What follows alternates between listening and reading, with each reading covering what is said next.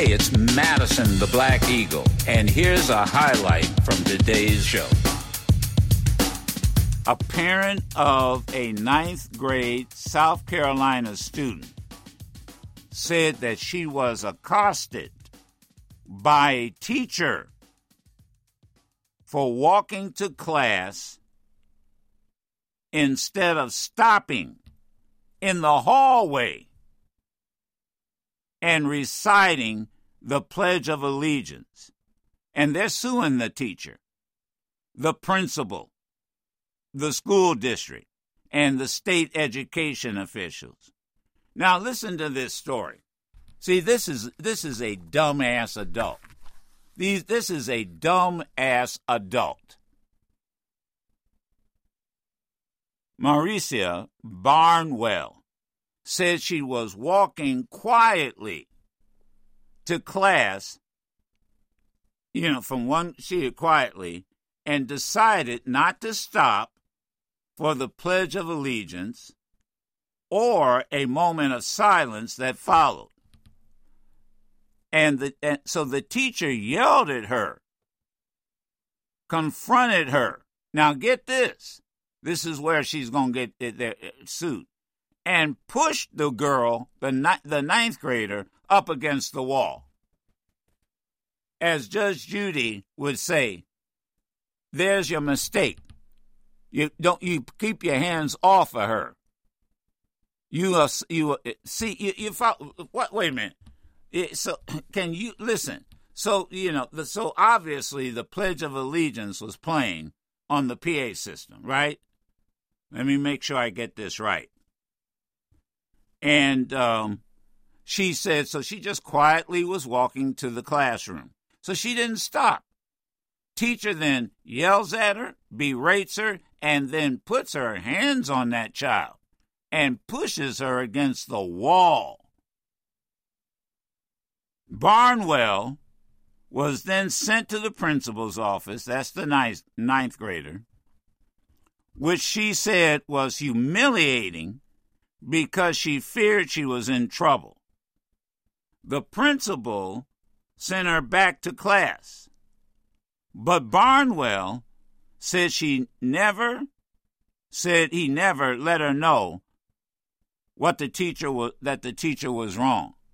Didn't tell that the teacher was wrong, shouldn't have done it. I was completely and utterly disrespected, the 15 year old said at a news conference. No one has apologized. No one has acknowledged my hurt. The fact that the school is defending that kind of behavior is unimaginable. Barnwell's parents are suing the River Bluff High School teacher, the principal, Lexington School District 1, and the South Carolina Education Department in federal court, saying that they violated the girl's civil rights and her First Amendment right to both free speech and not to speak at all said that a state law passed 30 years ago requires that public schools to play the Pledge of Allegiance at a specific time every day. But the law also prohibits pushing anyone who refuses to recite the pledge as long as they are not disruptive or do not infringe on others. Wow.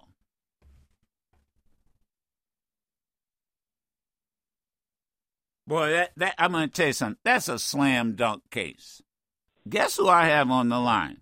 The lawyer that's representing the 15 year old. Hey, Tyler. Good morning, Joe. How you doing? Hey, man, you need an assistant attorney? I mean, I got an honorary law degree. But I think I think you got this one. This appears to be a slam dunk case. And thank you for calling. Go right ahead. Yeah, well, first I want to say thank you for raising awareness about this case and the and the Barnwell family. I'm a first time caller. I listen to your show every morning between take my kids to daycare and driving to the office. So I want to thank you for the work that you do and raising awareness for cases like this. Well, you got it, and tell tell us what eh, you know. I'm. I'm interviewing you right now. Go for it. Well, the crazy thing about the situation is the parents uh, that you didn't get to mention earlier, they did everything right. They went to the principal. They wanted some accountability there.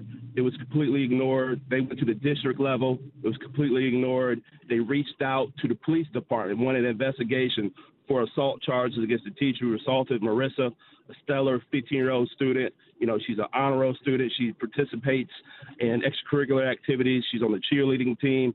It's a predominantly white school, and nobody did anything. And so they come to me. We finally we, we bring the federal civil rights lawsuit for something that seems straightforward. State laws clear on it. The United States Constitution is clear on it. I mean, the Supreme Court has ruled on this as well. But unfortunately, the powers that be in Lexington, South Carolina, completely ignored it. And so it's good to see now that although they were ignored locally, the world has paid attention to this case. It seems like a slam dunk, as uh, as you said. I believe it's straightforward. The law is pretty clear on it, but unfortunately, it was not viewed that way by Lexington. So let me understand, attorney. Um, so she, uh, can you paint this uh, the picture for us? She she's it, was this at the beginning of the day. Uh, Marissa is her name. She's walking down the. This is a high school, correct? That's correct. So and and, she, it's and it's a predominantly white school. So it, it, so she's walking from what one lo- point A to point B. Go ahead. She's walking to point A to point B. and it's in the beginning of the school day. Other students are in the hallway as well. No. Reason, go ahead. Go ahead. Go ahead. All right. Go ahead. The, the teacher only sees the black girl walking during the Pledge of Allegiance. That's something as well. And she zero ins on her, and tells her, "Stop, stop. This is not Marissa's teacher, so she doesn't even know who she is." And so she says it a few times, and finally she puts her hands on Marissa, and she's just completely shocked. She screams. She says, "Get your hands off me!" She's pushed up against the wall, and then the teacher takes her to the principal's office to reprimand reprimand her. She wants her to get in trouble. And, and from there, nobody tells Marissa she did anything wrong. At one point, she's told um, after they look into it some more, well, don't you love your country? And Marissa's a very conscious 15 year old. She has uh, stated that she stopped reciting the Pledge of Allegiance in third grade when she realized that liberty and justice for all is not really liberty for justice for all in America. And I think she's just to be so conscious at such a young age. And she's the one who really wanted to push this uh, to bring more awareness on the situation. So, so this case is really about a 15 year old girl who is not protected and her rights weren't affirmed by the teachers who we all trust to to raise our kids essentially when they're in the school system and her fight to push for justice and accountability when adults who should have known the law and should have been there to protect her didn't do so. Yeah, I mean, this, I, I got to tell you, I text uh, Sherry Tyler, and and I text uh, my uh, team, and and what was uh, it was just uh, what I think a couple words, dumb adults. I mean, it's just plain dumb adults, and and and you're and there's so much case law that I that I know that's out there. I, I don't I'm not obligated to recite the Pledge of Allegiance. And if I'm going from point A to point B, uh, you you don't have the right to harass me, and you certainly don't have the right to put your hands on me and slam me up against the wall.